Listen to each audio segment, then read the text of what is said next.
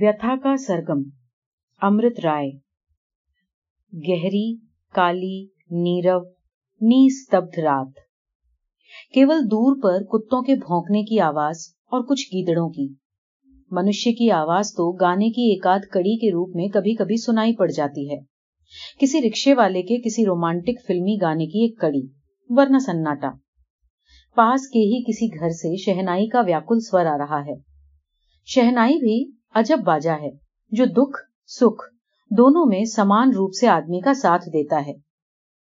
پر آج نہ جانے کیوں سریشور؟ مگر آپ اسے کیا جانے آپ نے شاید کبھی اسے بین بجاتے سنا نہیں۔ جب وہ آنکھ بند کر کے بین کے تاروں پر اپنی انگلیاں دوڑانے لگتا ہے، تو وشواس ہی نہیں ہوتا کہ یہ سریشور جو سامنے بیٹھا ہے، اس کی ابھی اٹھان پر کی عمر ہے۔ اس نے ابھی کل تیس بسنت دیکھے ہیں۔ اس کے سوروں سے پرواہت ہونے والی ویتھا کی اس سرتا میں جس نے بھی ایک بار نہایا، اس کا روم روم جیسے کانپ اٹھا۔ اور اسے لگا، مانو، انیک پتجھڑ اور ششر بجانے والے کی استھی اور مجا میں جا کر بس گئے ہوں۔ سریشور ریلوے کے ایک آفس میں کلرک ہے۔ ریلوں کی گھڑ گڑاہٹ اور فائلوں کی تھکان کو اپنی بین کے سوروں میں باندھ کر اس نے انہیں نیا ہی روپ دے دیا ہے۔ دن بھر کی دوڑ دھوپ کے بعد رات کو یہی اس کی شانتی کا نرجر ہے۔ یہی اس کا سہارا ہے۔ کوچ ہے۔ مانو یہ نہ ہو تو دفتر کی فائلیں اسے کھا جائیں گی۔ رات کو اپنا کمرہ بند کر کے تاکہ پڑوسیوں کی نیند نہ خراب ہو۔ وہ اکثر بڑی دیر تک بین بجاتا رہتا ہے۔ رات کی ان گھڑیوں کا ایکانت اسے بہت پری ہے۔ وہ چاہتا ہے کہ جلدی ہی سب سو جائیں، جس سے دوسرے روز تک وہ اپنی بین میں کھویا رہے اور سمجھتا رہے کہ کسی بندو پر پہنچ کر گھڑی کی سوئیاں اچل ہو گئی ہیں۔ سو آج نہ جانے کیوں سریشور کا من اداس ہے۔ شہنائی کا وہ پتلا سور کنجر کی طرح اس کے دل کے اندر اترتا چلا جا رہا ہے۔ ایک عجیب سی ویدنا، ایک عجیب سا درد اسے اپنے اندر سمو رہا ہے۔ اس کی بین آج خاموش ہے۔ آج تو وہ بس سن رہا ہے۔ شہنائی کے سور کی وہ بنکم کٹار اس کے اندر اترتی ہی چلی جا رہی ہے۔ سریشور جاننا چاہتا ہے کہ اپنے اتار اور چڑھاؤ میں وہ اس سے کیا کہنا چاہتی ہے۔ پیڑا کی وہ کون سی اتل گہرائی ہے جسے وہ چھو لینے کا سنکلپ کیے ہے۔ شہنائی کا سور اس کے گہرے سے گہرے من میں ایک اتنت سندری پاروتیہ یوتی کا آکار گرہن کر رہا ہے۔ وہ یوتی کسی کرور دیتے دوارا شاپت ہے۔ اس کا سکھا کھو گیا ہے۔ اس کے پریجنوں نے اسے چھوڑ دیا ہے اور اسے اکیلے ہی اپنی ویتھاؤں کا پروت ٹھونا ہے۔ اس کی مکشری توہن سنات مٹر کے پھول کے سمان ہے۔ اس کے کپڑے ہم کے سدرش دھول ہیں۔ پر اس کے مکھ مدرا کو جیسے کسی گہری اداسی کا دھواں لگ گیا ہو۔ شہنائی کے سور کو اس مانو چتر میں بدل کر سریشور اسی کو دیکھتا ہوا کھویا سا، ٹھگا سا بیٹھا تھا۔ ہٹھات جیسے کسی نے اس کے کندھے پکڑ کر اسے جھنجھوڑا اور ہوش میں لا دیا۔ اور تب اسے پتا چلا کہ وہ اپنے آپ کو چھل رہا تھا۔ جو مانس چتر اس کی آنکھوں کے آگے آ رہا تھا، وہ شہنائی کے سور کا چتر نہیں ہے۔ ماس مجا کی ایک واستوک ترونی کا چتر ہے، جسے اس نے آج ہی شرنارتھیوں کی گاڑی سے اترتے دیکھا ہے۔ وہ ہزارہ ضلع کی ایک سیمانت دیشی ہندو پٹھان ترونی کا چتر ہے۔ جب شہنائی نے کسی بھیانک درد کو اپنے سوروں میں باندھنے کی کوشش کی، تو وہ ویتھا سندری اپنے آپ اس کی آنکھوں کے آگے آ گئی۔ سمندر کے فین سے نکلتی ہوئی وینس کے سامان۔ ہاں سچ مچ وینس، اروشی۔ تکشلا کی سندری سرو کے پیڑ کی سی سگڑ لمبائی سوستھ یون سے بھرپور چھرہرا شریر سیمانت کے کاغذی بادام جیسی ہی آنکھیں چندن سا گورا رنگ سو سنسکرت مکھ منڈل لمبی سی ویڑی مگر سب کے اوپر انگ رانگ کے استھان پر اداسی کا ایک گہرا لیپ جو چہرے کے بھاؤ کو آمول بدل دیتا ہے اسے دیکھ کر کوئی اچھرنکل بھاؤ جیسے پاس پر بھی نہیں مار سکتا دیکھنے کے ساتھ ہی اسے لگاتار دیکھنے کی اچھا ہوتی ہے، ایک ٹک۔ مگر اس کے ساتھ ہی ساتھ، پورے وقت جیسے کوئی بھیتر بیٹھا ایک بڑی تکلیف دہ کڑی گنگناتا رہتا ہے۔ سریشور نے آج ہی تو ان کے رہنے کی جگہ دیکھی۔ دھنیہ بھاگ جو دوسرا مہا یدھ ہوا۔ ورنہ نہ لڑائی ہوتی، نہ ملٹری کی بارکیں بنتی اور نہ آج منشی کی پشوتا سے بھاگ کر شرن مانگنے والوں کو ٹکنے کا کہیں کوئی ٹھکانا ہوتا۔ شرنارتھیوں کو یہ بنی بنائی بارکیں یوں مل گئی، گویا انہی کے لیے بنائی گئی ہوں۔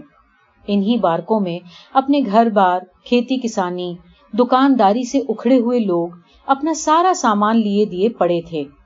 ٹین کے بڑے بکسے، منجھولے بکسے، چھوٹے بکسے، کھاٹوں کے پائے، پٹیاں سوتلی باد، سب الگ الگ موڑ کر رکھی ہوئی چٹائیاں، ایک آدھ بالٹی، لوٹا، تھالی، کنستر۔ کسی کسی کے پاس اپنا حکا بھی ہے۔ یہی ان کی ساری گرستی تھی۔ اسی گرستی سے گرے بندھے وے اس نئی دنیا میں اپنے لیے جگہ بنا رہے تھے۔ بیویاں کنویں سے پانی لا رہی تھیں یا روٹی پکا رہی تھیں۔ اور بچے دھول میں سنے، کچھ سہمے سہمے سے کھیل رہے تھے۔ لوہتا کی خاک کا ملان ہزارہ کی خاک سے کر کے یہ پتا لگا رہے تھے کہ پشوتا کے کٹاڑوں کہاں زیادہ ہیں۔ اور اپنے ذہن سے ان ڈراونی شکلوں کو نکالنے کی کوشش کر رہے تھے۔ جنہوں نے ان کی نادان زندگی کو بھی چاروں طرف سے ڈر کی رسیوں سے کس دیا تھا۔ یہیں، اسی نئی دنیا میں اس شام کو سریشور نے اس ویتھا سندری کو ہلکے ہلکے روٹی سینکتے دیکھا تھا اور اس کی وپتی کی کہانی سنی تھی۔ ایک ایسے آدمی سے جو بنوں کی پرانی دنیا میں بھی اس کا پڑوسی تھا اور آج اس نئی دنیا میں بھی، جس کی دیوار اٹھی نہ پاتی تھی، کیونکہ وہ آدم کے بچے کو ہار توڑ ایماندار محنت کی پختہ نیو پر نہیں بلکہ پبلک کی دیا کی تھوتھی بھسبسی نیو پر آدھارت تھی۔ سریشور کے یہ پوچھنے پر کہ انہیں یہاں کیسا لگتا ہے؟ جلا ہزارہ کی رہنے والی اس ویتھا سندری بنوں کے پڑوسی، اس ادھیڑ آدمی نے جو بات کہی تھی، وہ سریشور کو بھولتی ہی نہیں تھی۔ کسی کی بیخ کے ٹکڑے پر زندہ رہنے سے زیادہ لانت کی کوئی بات دوسری نہیں ہوتی بابو جی اسی سے سریشور کو یہ بھی پتا لگا تھا کہ بنوں کی شادی حال ہی میں ہوئی تھی اسی گاؤں میں، جبکہ مارکاٹ شروع ہوئی۔ اس کے آدمی کو قاتلوں نے نیجا بھونک کر مار ڈالا اور اسے اٹھا کر لے گئے۔ پھر بنوں نے وہاں کیا دیکھا اور کیسے ایک رات جان پر کھیل کر وہ بھاگ نکلی اور چھپتے چھپتے دوسرے بھاگنے والوں کے سنگ جام لی۔ اس کی ایک کافی ساہسک کہانی تھی۔ وہ ادھیڑ آدمی جب شام کے دھندلکے میں ایک چھوٹی سی چارپائی پر بیٹھا وہ قصہ سنا رہا تھا۔ اس وقت اس کی نائکا بنوں اتنے بھیانک انوبھووں، پیڑاؤں اور ساہس کو اپنے اس نازک شریر میں سمیٹے خاموشی کے سنگ روٹیاں سیک رہی تھی۔ اسی خاموشی سے اپنی تکلیفوں کو سہتے سہتے وہ کچھ وکشپت سی ہو گئی تھی۔ بولنے یا ہنسنے میں بھی اب شاید اسے تکلیف ہوتی تھی۔ اس دنیا کی تمام چیزوں کے سنگ جن میں اس کی عصمت اور اس کا پہرے دار بھی تھا، اس کا بولنا اور ہنسنا بھی جل کر راک ہو گیا تھا۔ پانچ ہزار یا پچاس ہزار سال پہلے آئے بھوڈول میں اس کی زندگی کے بنا پلستر کے ٹوٹے ہوئے مکان میں۔ ابھی اس کی شادی کو دن ہی کتنے ہوئے تھے۔ اس کی امنگوں کے پنچھی بھی جہاں تہاں مرے پڑے تھے۔ جو کبھی سرد لاشیں تھیں، وہیں اب ٹھٹریاں ہو گئی تھیں۔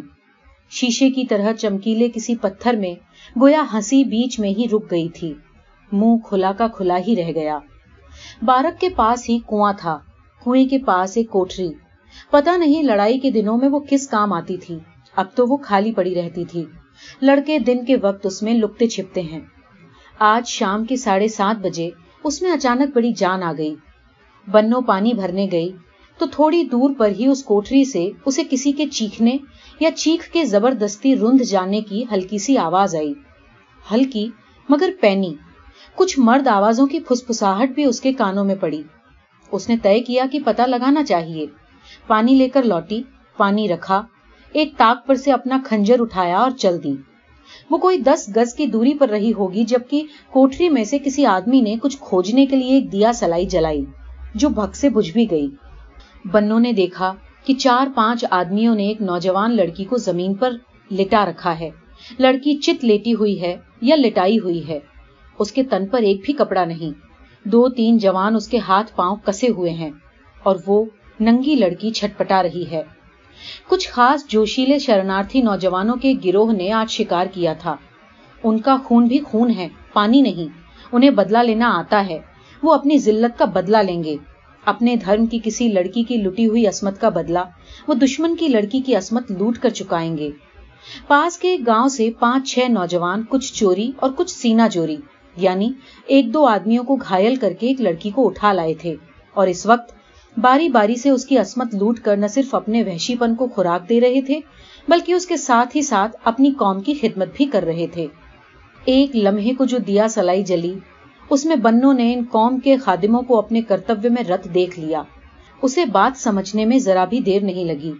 ایک تو استھتی یوں ہی دیا سلائی کی لال سی روشنی میں انسان کی حیوانیت کی طرح اسپشٹ تھی۔ دوسرے بنوں اسے بھی کچھ بتلانے کی ضرورت نہیں تھی۔ وہ جو کہ خود ایسے ہی ناٹک کی نائکا رہ چکی تھی۔ بنوں کے بھیتر بیٹھے ہوئے پشو کی آتما کو گمبھیر سنتوش ملا۔ گہری ترپتی کا سکھ۔ اسے ایسے ہی چیٹ ڈالنا چاہیے۔ اسی کا خدا ان جانوروں کا بھی خدا ہے۔ اسے یوں ہی چیٹ ڈالنا چاہیے۔ بنوں کے بھیتر اچانک پیشاچک الاس کی لہر دوڑ آئی۔ مگر کوئی ڈیڑھ دو منٹ کے اندر ہی ایک وچتر مروڑ کے ساتھ ایک دوسری لہر اٹھی۔ سانپ کاٹنے پر آدمی کو جو لہر آتی ہے، وہ لہر۔ اس میں جھاگ نکلتی ہے۔ بنوں کو لگا کہ جیسے وہ ایک بڑے آئینے کے سامنے ہو جو لڑکی زمین پر ننگی لیٹی تھی، وہ وہی ہے، بنو۔ اسی کو آدھی درجن باہیں زمین سے چپکائے ہوئے ہے۔ اور بھیڑیوں جیسی بھوکھی بھوکھی یہ آنکھیں وہی آنکھیں ہیں، جو پہلے اسے یوں ہی گھور چکی ہے۔ کون ہے؟ کون ہے یہاں؟ کیا ہو رہا ہے یہاں؟ چلاتی ہوئی وہ کھنجر ہاتھ میں لیے تیزی سے کوٹری میں داخل ہوئی۔ اندر کھلبلی مچ گئی۔ ایک دو نے پہلے بھاگنے کی کوشش کی، مگر پھر سب نے یہی طے کیا کہ دیکھنا چاہیے ماجرا کیا ہے۔ ہمارے کام میں کھلل ڈالنے والا یہ کون شیطان زمین پر اتر آیا؟ بنوں نے ایک دو جوانوں پر حملہ کیا، مگر وہ سب سدھے ہوئے کھلاڑی تھے، بچ گئے۔ اور بنوں کی طرف لپکے کہ اس کے ہاتھ سے کھنجر چھین لیں۔ مگر اس کے پہلے کہ وہ ایسا کچھ کر پائیں بنوں نے بجلی کی تیزی سے دوڑ کر اس لڑکی کے پیٹ میں کھنجر بھونک دیا۔ اور پھر وہی خنجر اپنے سینے میں چبھو لیا۔